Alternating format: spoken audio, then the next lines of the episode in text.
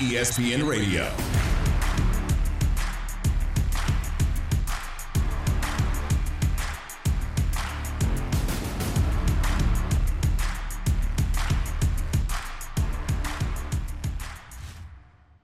Tom Brady just tweeted, "I'm coming back for my 23rd season in Tampa. Unfinished business.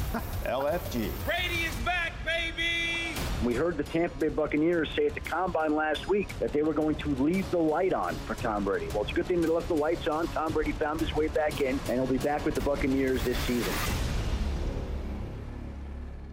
ESPN Radio. The ruler is back. Cue the Jay-Z song. You know what I'm talking about. It's Harry Douglas and Chris Canty on ESPN Radio, the ESPN app, SiriusXM Channel 80, and ESPN Plus. We're presented by Progressive Insurance. Progressive makes bundling easy and affordable. Get a multi-policy discount by combining your car, home, motorcycle, commercial auto, and more. All your protection in one place. Bundle and save at progressive.com. Harry, we got folks that want to chime in on the Canty call-in line about what's going on in the National Football League, all the latest news and notes. Let's go out to Dallas and bring on Don. Don, you're on ESPN Radio. What up? Hey, Chris, what's going on? I can't call it. What you got for us? Hey, I don't think it'll happen, but everybody's not trading for Deshaun Watson to these other teams. I'm not a big Dak Prescott fan because he always let other teams jump out. He always making mistakes early in the game. Will you put Deshaun Watson with those receivers in Dallas, with that defense coming on, they'll be a Super Bowl contender in no time. Don, let me ask you this question. Would you agree that Dak Prescott is a top 10 to 12 quarterback in the league? In the second half? His man made us bust out laughing. Don said, "Look, man, you're not finna pin me down with trying to say this. All I'm saying is Dak Prescott is a quarterback that you can win with, and Dak Prescott isn't a quarterback that comes along with the bags that Deshaun Watson does. And for a team that's always in the spotlight, Dallas Cowboys, they are America's team. I remember when I went down, Harry, for my pre-draft visit to the Cowboys, Jerry Jones equated playing for the Dallas Cowboys as like being a part of a Broadway act. If you're going to play in the NFL, come play for the Dallas Cowboys. It's the Broadway of the NFL because it's the most visible franchise. They have the largest fan base. The Dallas Cowboys are an international brand. I think they might be the most valued sports franchise in the entire world. That's what we're talking about with the Dallas Cowboys. I'm not sure that Jerry Jones is willing to ship Dak Prescott to Houston and turn over the keys to his franchise to a quarterback that has 22 pending civil lawsuits against him. I just don't know that that's the direction that this franchise wants to go. And then you also have to consider the fact that the Cowboys are dealing with some issues along the same lines of things that Deshaun Watson was accused of. Remember, we're talking about their executive, their PR director, Rich Dalrymple, been there for decades. He was the one that went into the Dallas Cowboys cheerleaders' locker room and recorded them with his camera phone. So coming off of that kind of issue and then the Jerry Jones news last week where there's a woman that's claiming that she's his daughter and that her mom is bound to a non-disclosure agreement. Like, it's really messy down there in Dallas right now. And I don't know that they want to add to the mess by bringing in Deshaun Watson. I don't think the juice is worth the squeeze when it comes to that particular situation. I just want to know how in the hell did Jerry keep this under the wraps for so long? Listen, I will tell you this, Harry, without going into too many details, I am not surprised that went down like that, and there's that out there. I'm just not surprised. If you've been in and around that organization, this is not catching you off guard. I can promise you that. But one thing that did catch us off guard was Tom Brady decided he was going to run it back for a 23rd season in the National Football League. Now, he's slated to count $20 million against the Tampa Bay Buccaneers cap, but already we're seeing the impact that Tom Brady is having on impending free agents. Last night, the Bucks were able to come to an agreement with offensive center Ryan Jensen, who was an impending free agent, who some speculated that was in line for a contract to pay him in the range of $14 to $16 million a year. He comes back to the Bucks on a 3-year, $39 million deal. And then we saw the latest, Carlton Davis, their impending free agent cornerback. their lead corner, right, Harry? He's the best corner in that secondary. Yep. He could have got a bag in free agency. He decides to come back to Tampa on a 3-year, $45 million deal, so well below market. And you have to think that that's a byproduct of having Tom Brady under center and the fact that those guys believe that this team can compete for a championship in 2022. Yeah, no doubt. And you look at Jensen and you look at Carlton Davis, both of those guys took pay cuts, right? So my mind immediately says, okay, are they trying to find some money so they can bring in a guy like Jarvis Landry to help that offense and Tom Brady? Because we got to remember, Chris Godwin, he's coming off that ACL. It's going to be a little minute before he's able to play. You have Mike Evans. You know, you have some other little, you have Scottie Miller still, but you need another bona fide dog to go along with those other guys until Chris Godwin gets back in the fold of things. So you're freeing up some money. He's seen his boy win a Super Bowl ring. Jarvis Landry, I know he felt some type of way about that in a good sense, not ill will against his homie Odell Beckham, but like, hey, I want to feel this. I want these moments as well. So would he take a pay cut to sign with the Tampa Bay Buccaneers for a year to try to? Well, yeah, I'm sure that Odell is in Jarvis Landry's ear and talking about how good it feels to be able to win a Super Bowl. And so for Juice to go from the Miami Dolphins to the Cleveland Browns to have a chance to run with a team that has Tom Brady in a culture that Tom Brady and Bruce Arians have put in place, that would be a welcome change. It's just a matter of being able to make the money work. And so now that Juice Landry is going to be a free agent, it seems like the need fits for the Tampa Bay Buccaneers in terms of being able to bring in a player like that. Because we got to keep in mind, early in the second half of last year's NFL season, the Bucks had some problems on the offensive side of the ball. Remember when Antonio Brown was unavailable? That's right. When you didn't have Chris Godwin? They struggled because Tom Brady didn't have enough weapons. Now you franchise tag Chris Godwin. Being able to bring in a guy like Juice Landry, and Harry, you can speak to this, the impact that he has on the passing game in between the numbers, and we know that's where Brady loves to throw the ball, short intermediate zones in between the numbers. The impact that Juice Landry can have in that area, I mean, it's one of those things that it's hard to quantify, but you know that it's going to make a difference if he's able to hook up with a quarterback the caliber of Tom Brady. Yeah, in between the numbers, quarterback-friendly type guys, right? The tight end position, the slot position, especially when it comes to Tom Brady. Juice Landry, he's tough.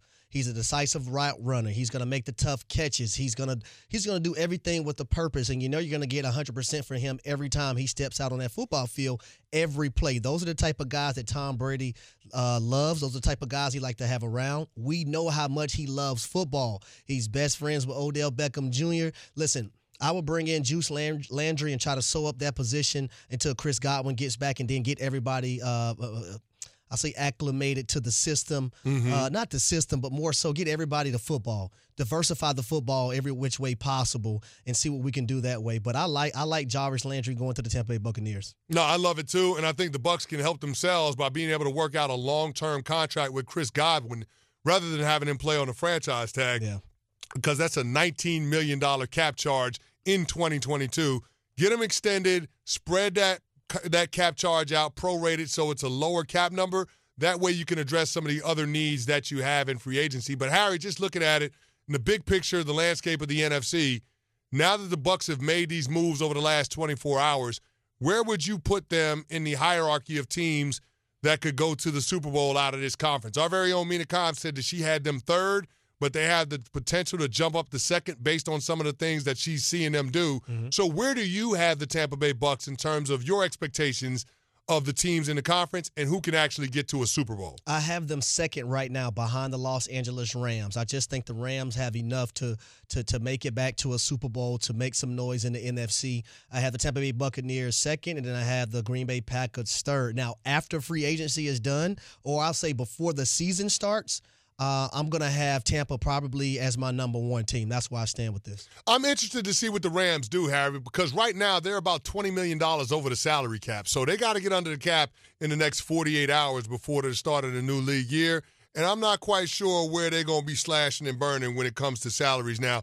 I'm sure they can restructure some of their big money guys, Leonard Floyd, Jalen Ramsey, maybe even extend Matt Stafford to lower that cap hit. Mm-hmm. But they got some work that they got to do in order to clean up their in-house situation before we even talk about them supplementing their roster, before we talk about them trying to re-sign Von Miller.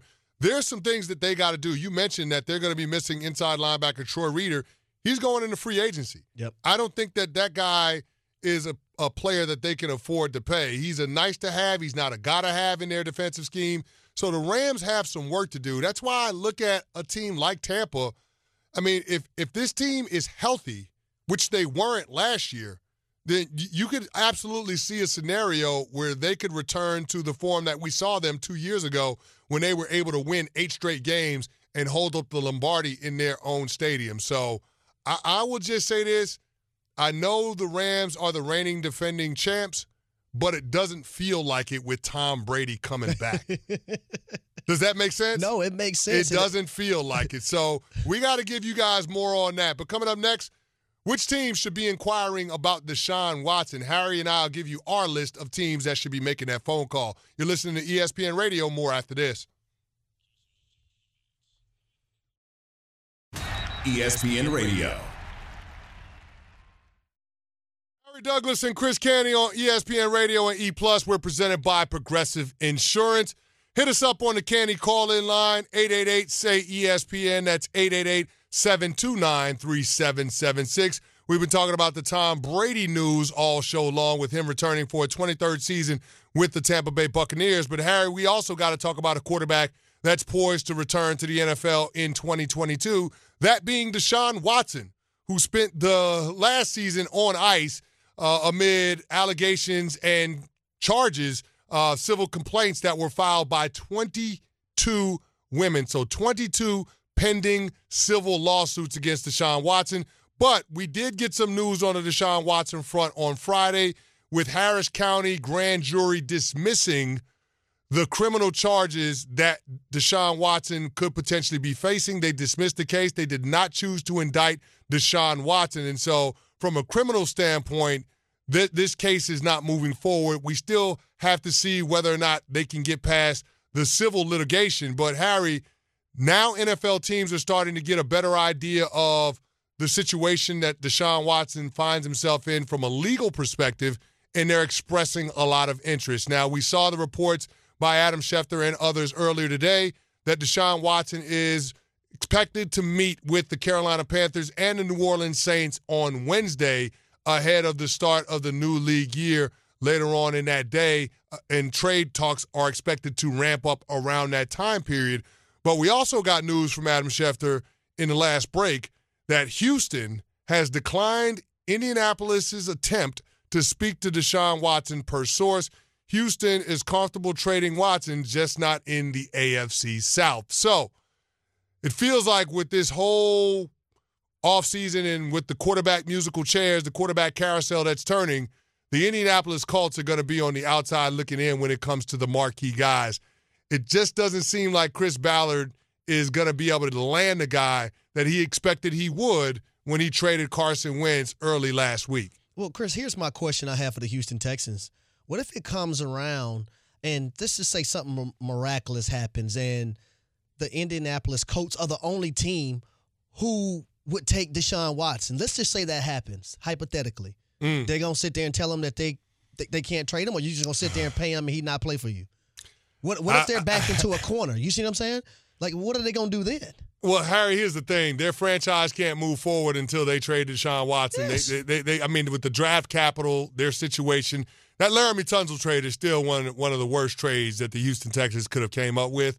But because of that situation, they need draft picks, and I don't know that they're going to be able to acquire the draft capital that it's going to take to replenish the coffers without trading Deshaun Watson. So they're caught in between a rock and a hard place. And when you look at the Colts, I mean, you don't necessarily want to give a top 5 talent at the quarterback spot to a division rival because that ultimately puts a ceiling on what your team can do. I mean, if you trade Deshaun Watson to the Indianapolis Colts, let me just say this.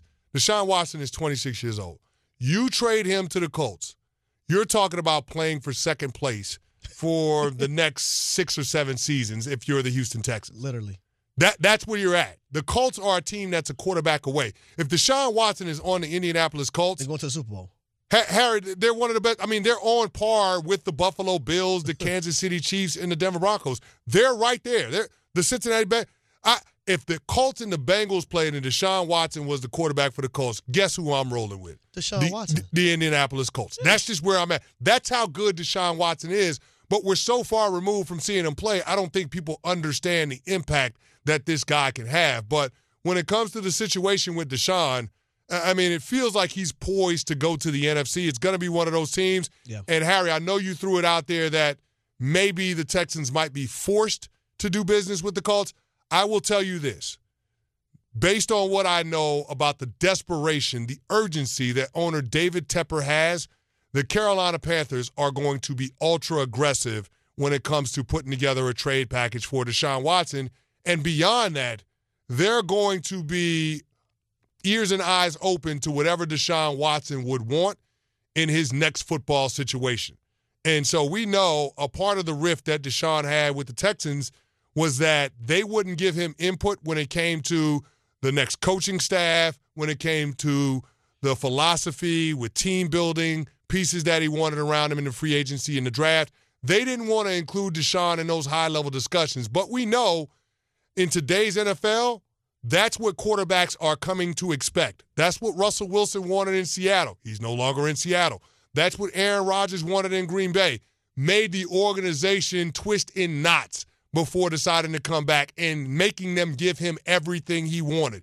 That's what quarterbacks do in today's NFL because they recognize their agency, they recognize the influence, the power that they wield over these teams, and that's what Deshaun Watson is going to command, even with the bags from the legal situation hanging over him. He's going to command that when he goes into his next situation. So if you're a prospective team that wants a quarterback, you're going to have to ask yourself some tough questions. Number one, are you going to be able to handle the onslaught of criticism for bringing in a player that has allegations and pending civil lawsuits of the nature that Deshaun Watson has? That's number one.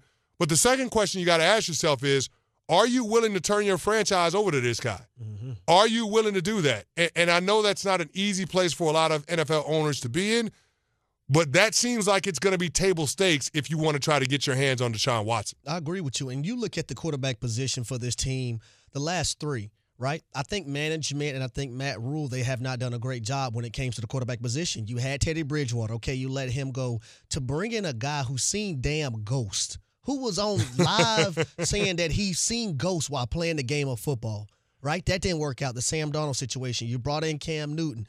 That situation didn't work out. So right now, the decisions that they have made from the quarterback position have not been solid for the Carolina Panthers. Matt Rhule, he's going to be on the hot seat this year. He has to win. The owner's building a new facility.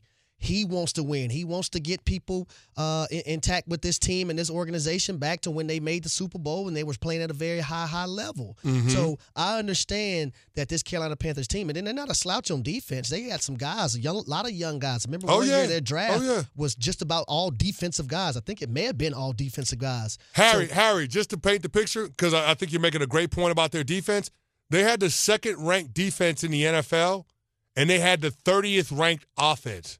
That's hard to do. That's hard to do.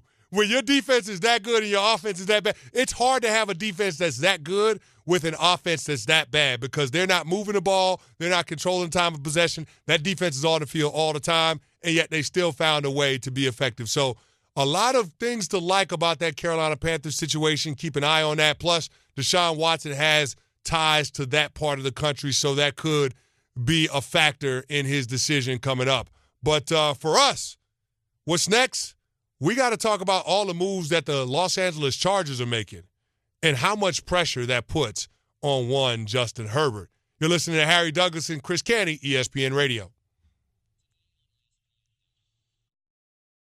ESPN Radio.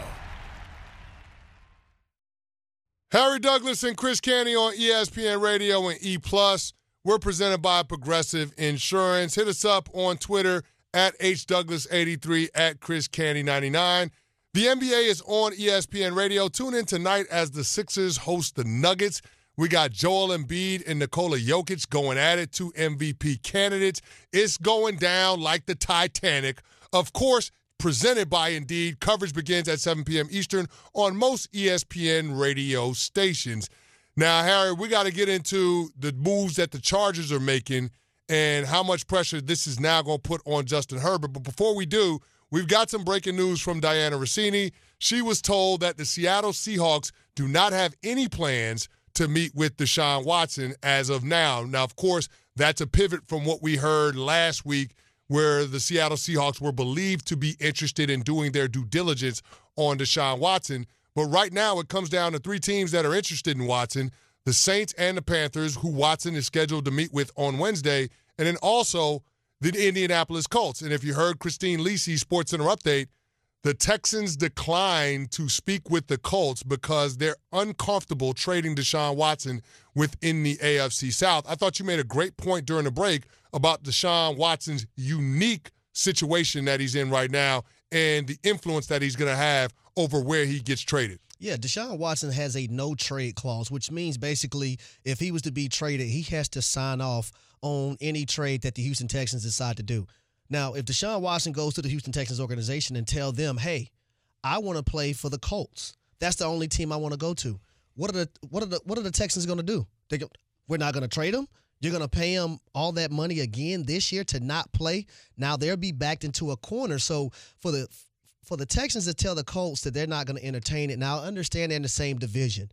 But if they're giving you everything that you want and Deshaun Watson is saying that that's where I want to go, you have no choice, or you're going to pay him. What's his salary this year, Chris?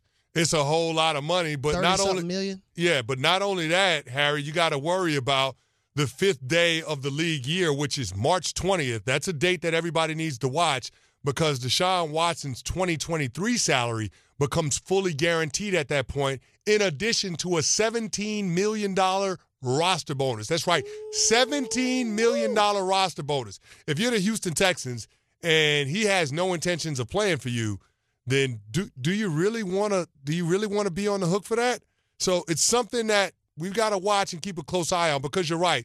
Deshaun Watson does have some leverage, and if the Colts end up being the team that he wants to play for, then he could shut down all other teams and their efforts to try to trade with the Houston Texans. That being said, we got to move on to the Chargers, who are trading for players left and right. I mean, the Chargers decided they were going to trade for Khalil Mack, gave up a second-round pick and a fifth-round pick to the Chicago Bears, which to me is nothing for the player that they're getting. Now you're talking about them having the second-best pass rush tandem in the entire NFL. They re-signed impending free agent wide receiver Mike Williams, a former first-round draft pick for them, big play guy, 1,000-yard receiver, paired him with Keenan Allen and Jalen Guyton, not to mention Jared Cook playing tight end for him. So they have the weapons on the offensive side of the ball.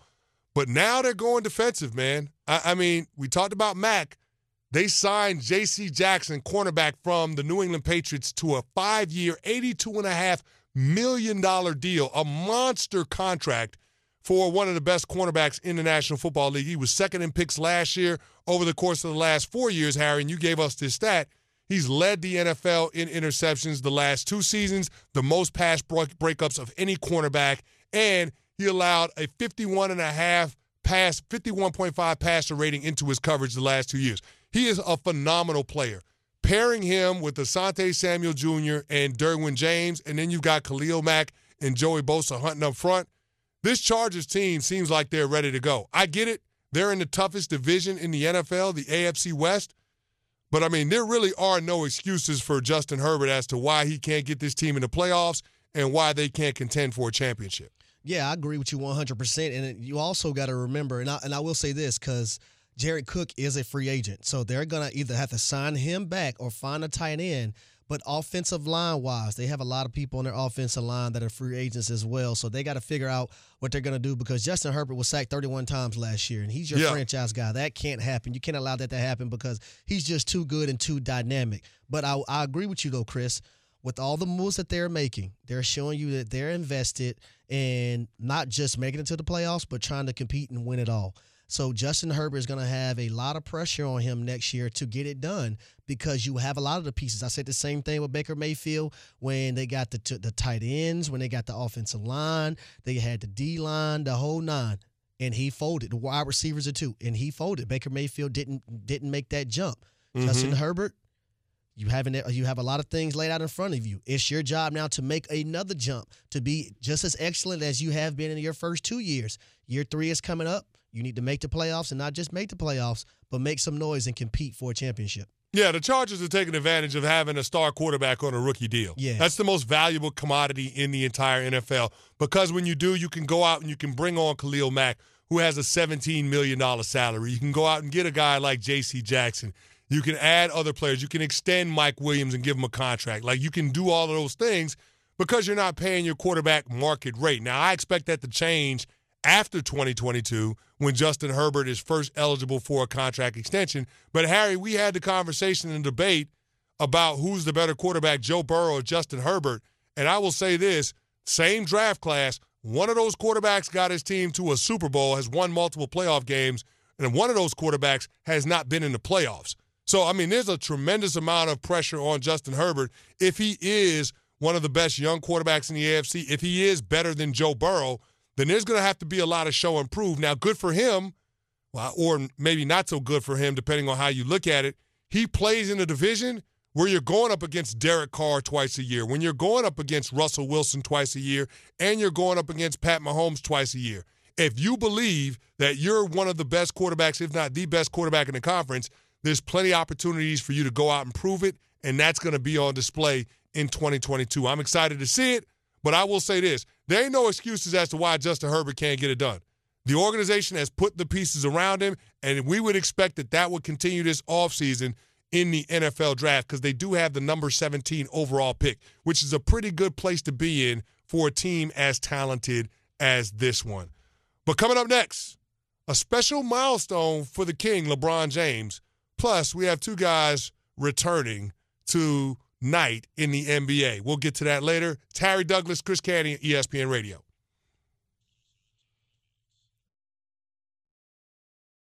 ESPN Radio. Harry Douglas and Chris Canty on ESPN Radio and E+. And, Harry, we got news after the Lakers got beat down 140-111 at the hands of the Phoenix Suns, that Anthony Davis is optimistic that he will come back and play for the Los Angeles Lakers during the regular season. Now, I don't know how much optimism as a Lakers fan I should have that Anthony Davis is going to be back because even when he was in the lineup, it was bad. But he told a small group of reporters after that game against the Suns that he's anticipating that he has a chance to get back to the Los Angeles Lakers in time before the end of the regular season. Your thoughts on AD being able to make a comeback for this team and what that means for the Lakers moving forward? Well, my question is, for what? To be one and done? Because they're not going to compete for a championship, so why put him back out there on the court to risk him getting injured again? We know he's fragile. We know he gets hurt easily. So why would you put him back out there? I would just let him keep rehabbing and have him go through practice, do drills, and that whole debacle, and wait for him next year.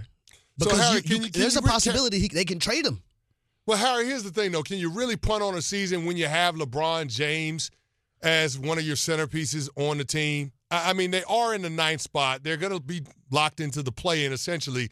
Can you really punt on the season?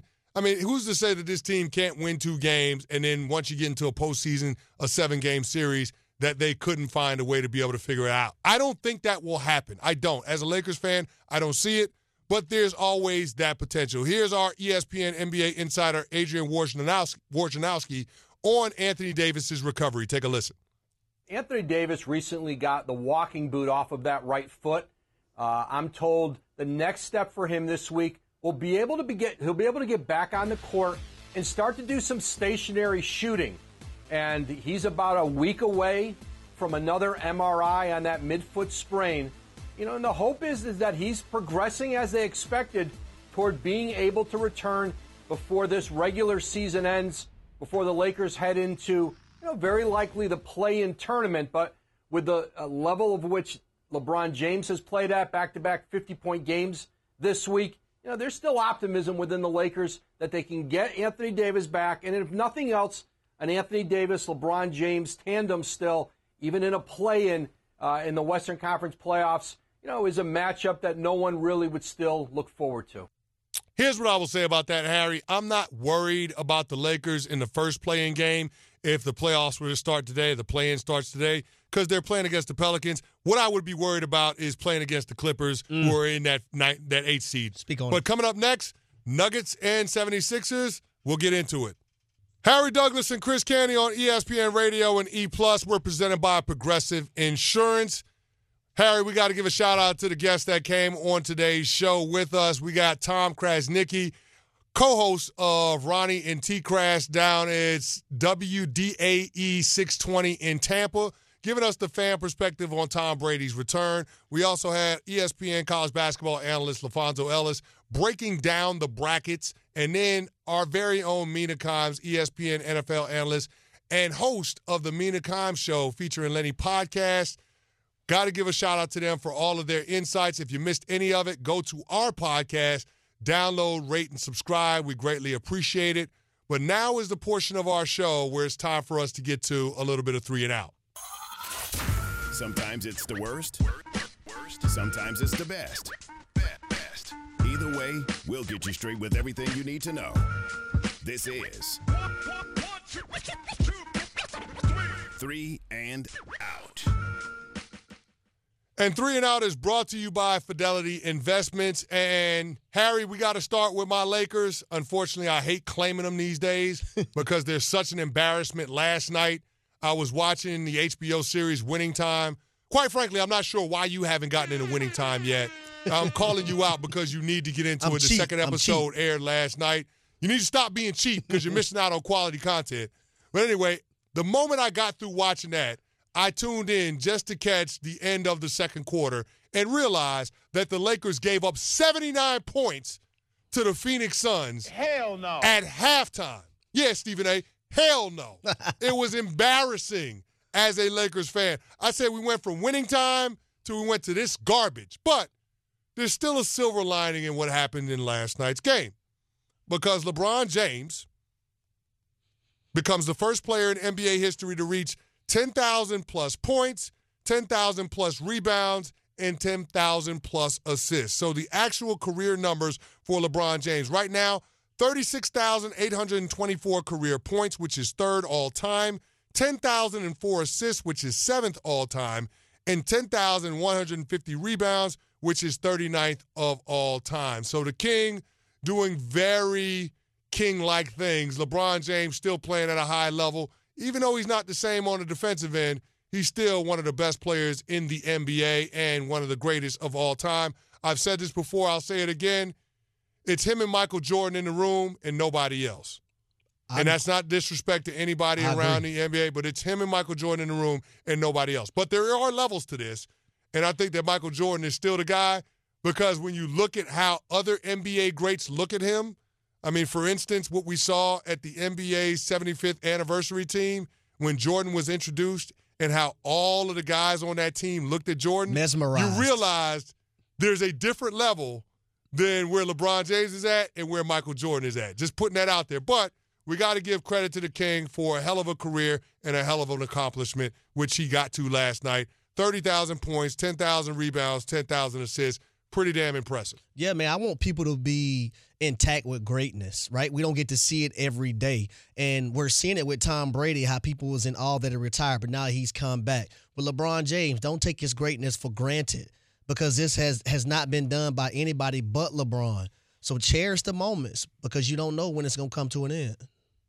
Speaking of things that are coming to an end, it looks like Brook Lopez's stint on the bench is coming to an end, because the center for the Milwaukee Bucks, he once upon a time played for the Brooklyn Nets, but the center for the Milwaukee Bucks has been out since October, and he's going to return to the lineup tonight. Now, he was out with a bad back, but the Bucks announced that George Hill, who missed the last 16 games because of Nexorus, will return as well. So your thoughts on the Bucks getting back Brook Lopez. I thought it was huge. I didn't think he was going to come back this season, especially when they traded for Serge Ibaka. So having both of those guys, having that size, but not only having size, but having a guy who can go out to that three-point line and knock those tray balls down with ease, that's going to pay huge dividends for this team come playoff time. And guess what else? He's not the only big man coming back because we got word that that dude for the Golden State Warriors, the defensive stopper, the point forward, and really the heartbeat of their defense, Draymond Green, is expected to return tonight. He's expected to come back tonight for the Golden State Warriors. So this is a huge get for the Golden State Warriors because defensively they just haven't been the same team. But being able to get Draymond back out there as the point forward is going to make a huge difference. Now, we don't know that there's going to be a whole lot of resistance out there because they're playing against the Washington Wizards, Harry. But Draymond Green is going to be back tonight. They got him on a minutes restriction, but I'm sure this has got to be a huge boost to the morale on that team with getting Draymond Green back in the lineup. Yeah, when I think about Draymond, I think about being the engine for the team. Yes, I know that, and I know this information because my brother at one point played out there in Golden State with Draymond, Steph, and Clay, and he told me that he's the engine for that team. Attitude, effort, not letting anybody slack. Those are the type of things that Draymond makes sure, but then he can guard 1 through 5, and he's just a gym rat. So shout out to Draymond being back on the court, and I think the Warriors need it badly right now. All right, and staying with the hardwood, Harry, we got to give a shout out to the Lady Cardinals getting the top seed in the women's NCAA tournament, L1C4. The number one seeds in the NCAA women's tournament are South Carolina, Stanford, and NC State, along with your Louisville Cardinals. So, Harry, I know you're a proud alum of Louisville. You always rep it. You wear it on your sleeve. And so this is your moment where you can peacock about the Lady Cardinals getting the top overall seed in the NCAA women's tournament. Yeah, shout out to Jeff Walls, their head coach. He's been doing it for a while now. Louisville's women's basketball, they've been in a hunt year in and year out. And the thing I love about this team this year is they don't have a Dana Evans, who was their star player in the past. They don't have an Asia Durr, who was also another star player, Angel McCautry.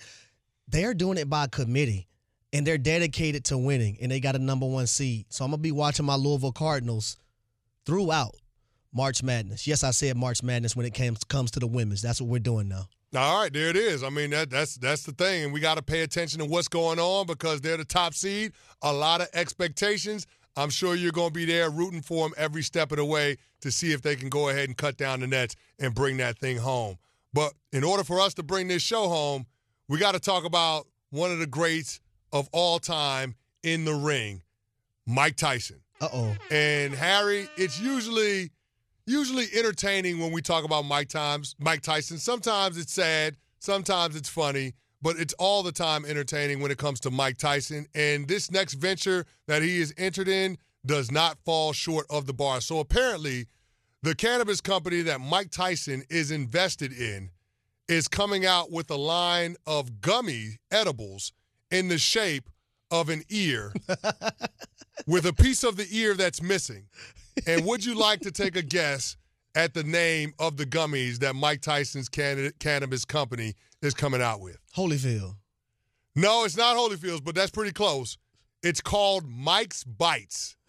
So Mike Tyson is invested in a cannabis company and is coming out with edible gummies, and they're calling them Mike's Bites. They're in the shape of an ear that's half bitten, and this is what Mike Tyson is rolling with. So shout out to Mike Tyson trying to find a way to parlay one of those incidents into some more money for him. But coming up next, we got the Nuggets and the Sixers, Joel Embiid and Nikola Jokic.